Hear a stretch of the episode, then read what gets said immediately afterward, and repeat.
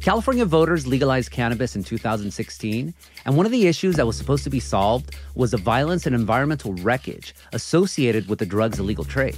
Under the clear white light of police protection and government regulation and taxation and all the things that this will do. Yes, I would far rather it be legal the way the alcohol industry is. But that hasn't happened. A Los Angeles Times investigation has found that the mayhem has continued. Inside California's Fame Emerald Triangle, a region north of San Francisco known for its weed, there's an estimated 5 to 10,000 illegal cannabis farms. And that's just in one of the three counties that make up the triangle.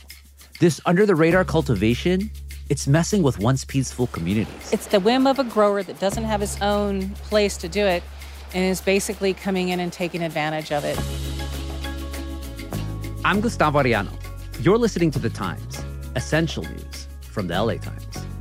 It's Wednesday, September 14th, 2022. Today, the dark side of legalizing marijuana in the Golden State. My LA Times colleague Paige St. John is an investigative reporter and is part of our deep dive into the problems that California has faced ever since it legalized cannabis. Paige, welcome to Times. Thank you. I'm glad to be here. So, you and our colleagues swept across the state to look at the problems of legal weed.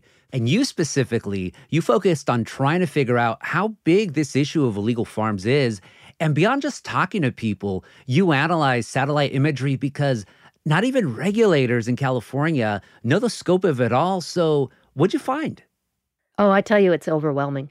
The state doesn't provide hard data. It had the ability, for instance, it built a computer program that could use machine learning and actually take satellite images and hmm. identify cannabis. They could cover the entire state.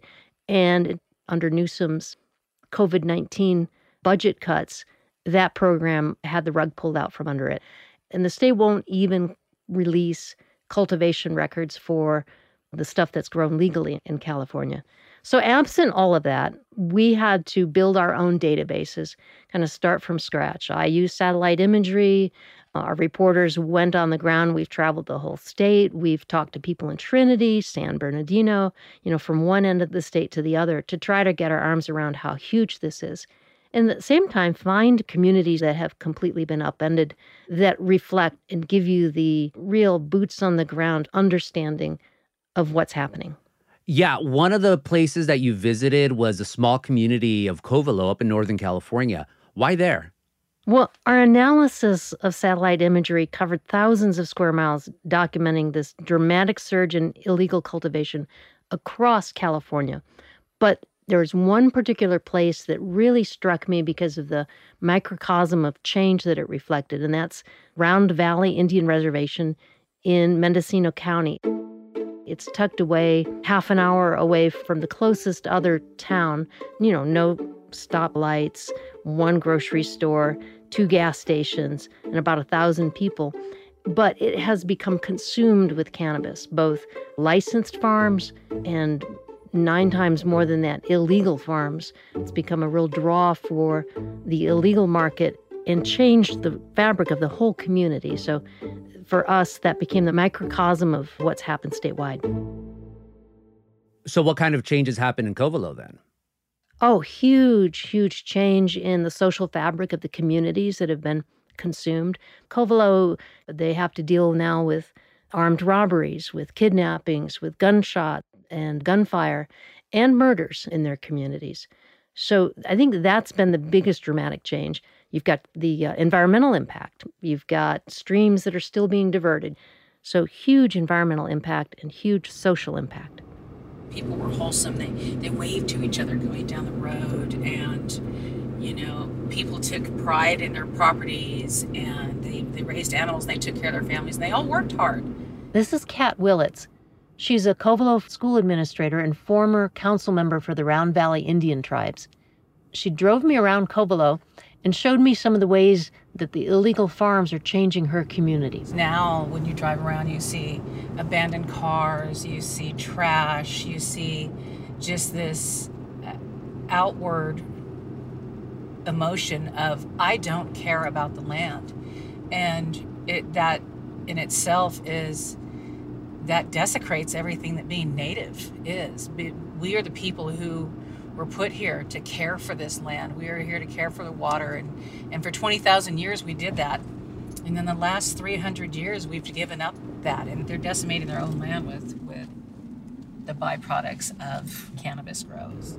These illegal farms have so overwhelmed Round Valley that at a community meeting in 2021, the tribal director, James Russ, reached out for help from other people in the county. We have been really focusing on trying to find a contractor or somebody who has the capacity to get rid of a lot or all of these cars that are laying all over the place and uh, illegally dumped here and there. If a car, I mean, all of us can see this in front of our face. If a car is broken down on the Covelo Road or any place, within a day or two, all the windows are broken out, and then they'll just torch it. This is just totally overwhelming. We've just been totally overran. Something needs to be done.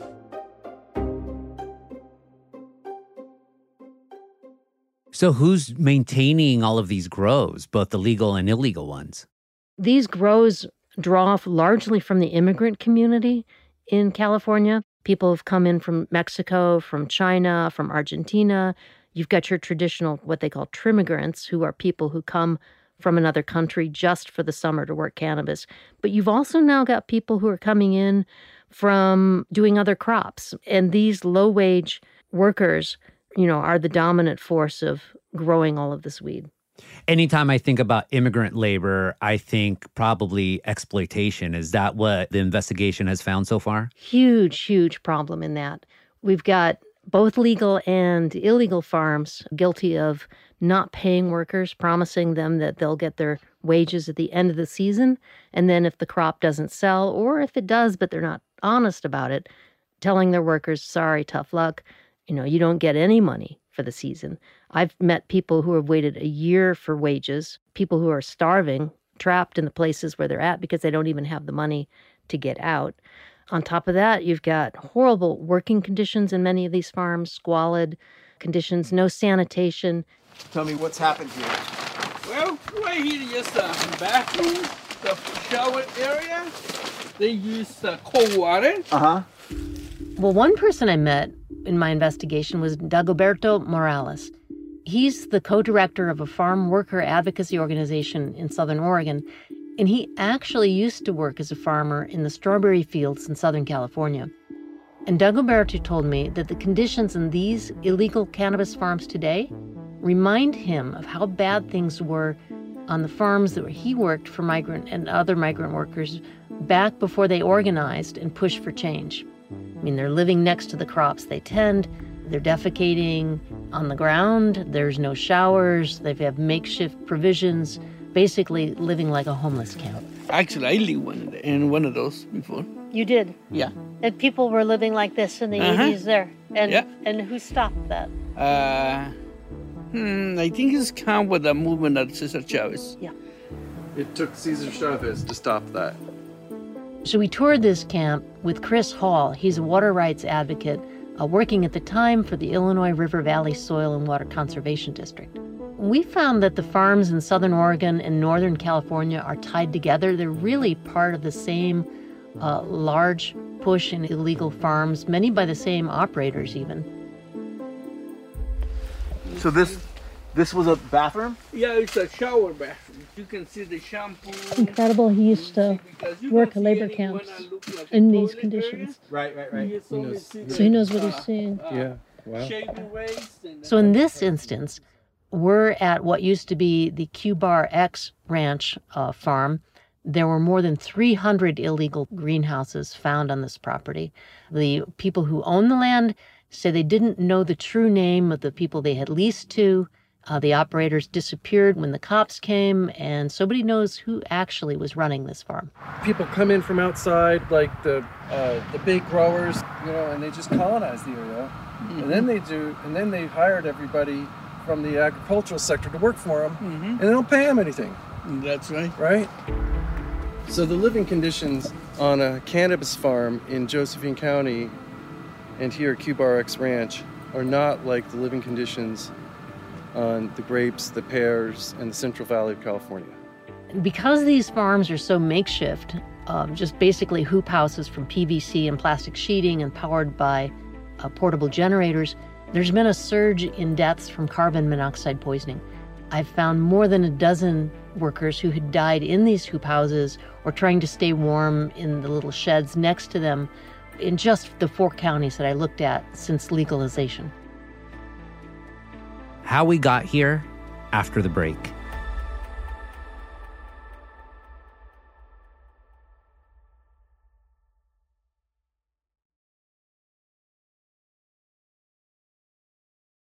So, Paige, how have all these illegal weed farms impacted the legal ones? It's been devastating.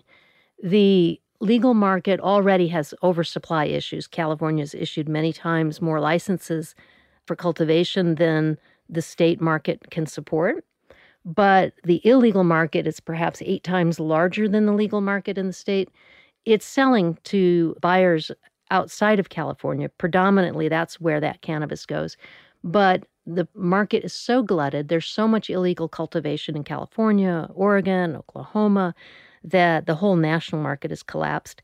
And I've met legal growers who are trying to make a go of it who can't sell their crops. Okay, so I don't get why the illegal market for cannabis growing it's far outpacing the legal market. Like why don't more growers take advantage of getting on the right side of the law instead of just wanting to continue to be on the wrong side of it? This is a complicated question here. A lot of growers that I talked to who did buy the promise that legalization was the way to go, it would protect them, feel burnt. They feel like that was a false promise. They have to deal with incredible amount of regulation, not just a state license, but a local license, a water board permit, and another permit from California Fish and Wildlife. The illegal market has none of those regulatory burdens it has a huge marketplace to sell to. The demand is high. Not just states that haven't licensed cannabis yet, but states that have licensed it are still great markets. And then there's now a global market as well. I kept hearing stories of California cannabis, you know, being shipped overseas. So the risk is low. The state removed the felony charges for being caught in illegal cultivation. It's now a $500 misdemeanor no matter how much cannabis you're growing. And the reward remains huge. So, California didn't change the equation of why illicit pot is so attractive. And in fact, before the market collapse in prices, I had people telling me that it was more profitable than cocaine or heroin. Wow. All of this, of course, happened in 2016 when voters in California passed Proposition 64. Was any of the problems that we're seeing now, like, was anyone calling that, like, warning, hey, if Prop 64 passes, if you decriminalize marijuana and legalize it, uh, you're going to have these issues? Law enforcement agents will tell you, yes, they made that warning.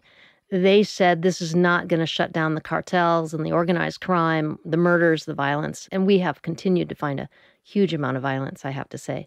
And I think that they were discounted because of the belief that law enforcement has always been antagonistic to cannabis. And the state bought into this premise that if it could create a legal market, that market would overcome the illicit market, it would outcompete. And in fact, that's the course the state continues on. It's continuing to pressure counties to allow cultivation, to open up dispensaries. More is better is still the mantra. The mantra for the state is let's go national. Let's let the legal market compete nationally and take on the illegal market. But they're not building in the protections and the safeguards that remove the burdens from the people like in Covelo who've had to live with the actual consequences. So people just have to live with these consequences then, not just in Covelo, but all up and down the state. So while I'm moving around the state trying to understand what's been happening, I encountered a number of licensed growers who are struggling. And I met Mary Gatterud early on. I was kind of dejected upon graduation because, you know, I was looking at a minimum wage job, which is like six bucks an hour at the time. And I was like, yeah, I think I'm just going to dip out and grow weed. Mary lives and you have to picture this. She's deep in Humboldt County on the banks of the Eel River. You have to drive half an hour under twisty, winding roads that become narrower and narrower and less and less like a road. And in this deep, faraway canyon, Mary has been living since the 90s, you know, growing cannabis under the state's hazy, fuzzy medical marijuana laws and one of the first to embrace legalization and try to make a go of it. I started early, like as soon as they developed a medical regulations in 2015, I applied. I was one of the first people. And so it was a little bit, seemed a little bit more doable then. But then when the state, when Prop 64 passed, that kind of changed everything and made it a lot more onerous and, and difficult. So she was pretty desperate when I met her, just had her crop, which is her income for the entire year, returned to her from a distributor down in LA, unsaleable, and trying to decide do I plant again? And the eternal optimist and every licensed ag grower made the same decision. They, they're going to try again. And as we did the reporting, Mary's next crop was harvested, trimmed, sent back to distributors. And as we're writing the project, that crop again didn't sell. So she had borrowed money from family, from friends to get by. And finally, for the first time since the early 90s, Mary had to look for a job in order to stay in her house and continue to live her dream and plant it again. She's still trying to grow. I do enjoy growing weed, and I thought it was a good living. And I really, I don't know, I guess I was naive one part naive, one part crazy, and one part just really wanting to um, stay here. After the break, what the state of California is or isn't doing about illegal grows in California.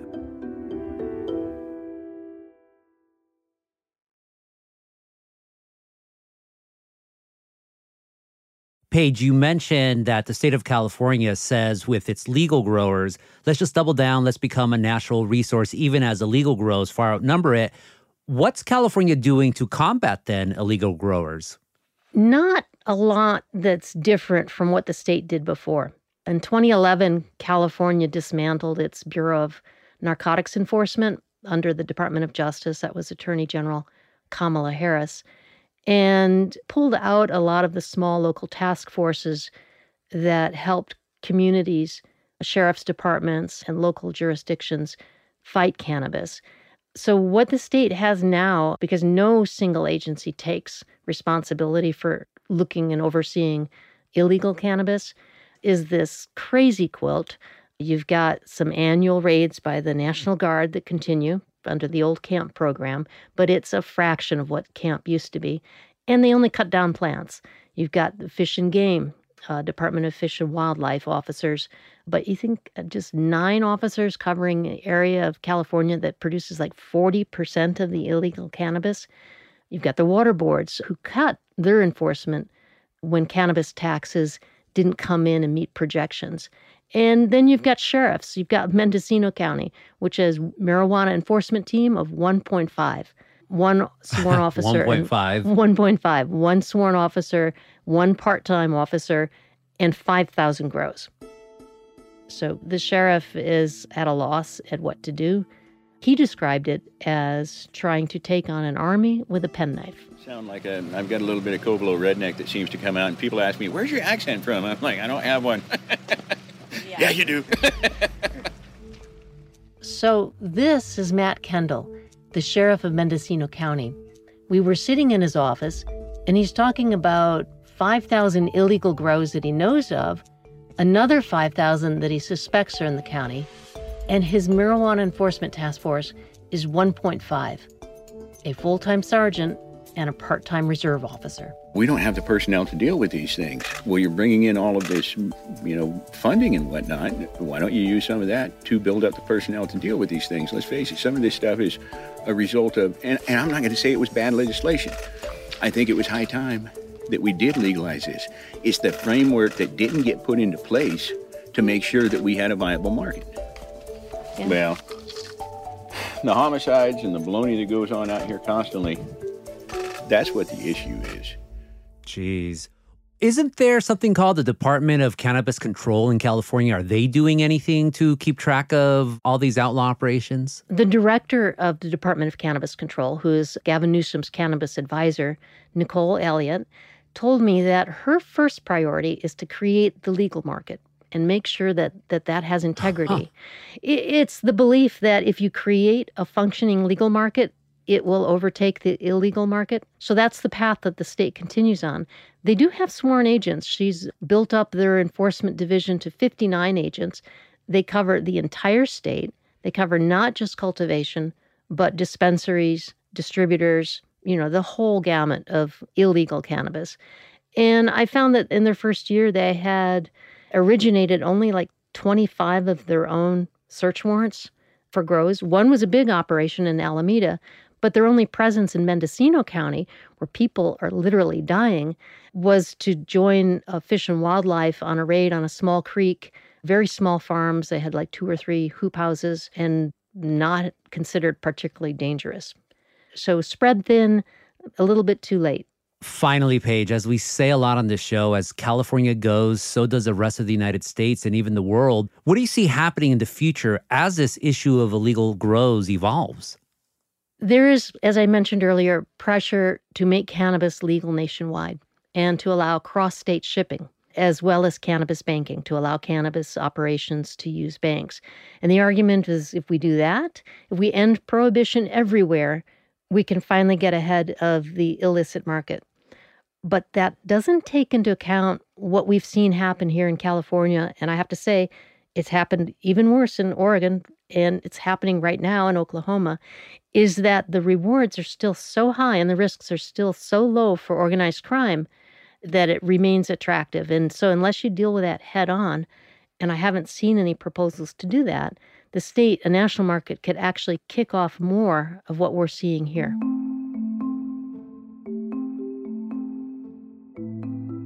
Paige, thank you so much for this conversation. Oh, it's always a delight. Thanks, Gustavo.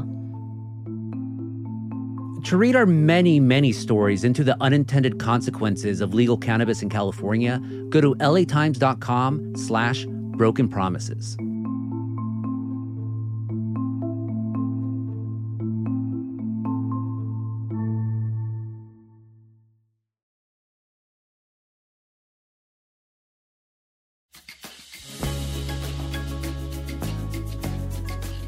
And that's it for this episode of The Times, Essential News from the LA Times. David Toledo, Surya Hendry, and Denise Guerra were the jefes on this episode, and Mario Diaz mixed and mastered it. Our show is produced by Shannon Lin, Denise Guerra, Kasia Broussalian, David Toledo, and Ashley Brown. Our editorial assistant is Madeline Amato. Our engineers are Mario Diaz, Mark Nieto, and Mike Heffernan. Our editor is Kinsey Moreland. Our executive producers are Jasmine Aguilera, Shani Hilton, and Heba Elorbany, and our theme music is by Andrew Eapen. I'm Gustavo Arellano. We'll be back Friday with all the news in Desmadre. Gracias.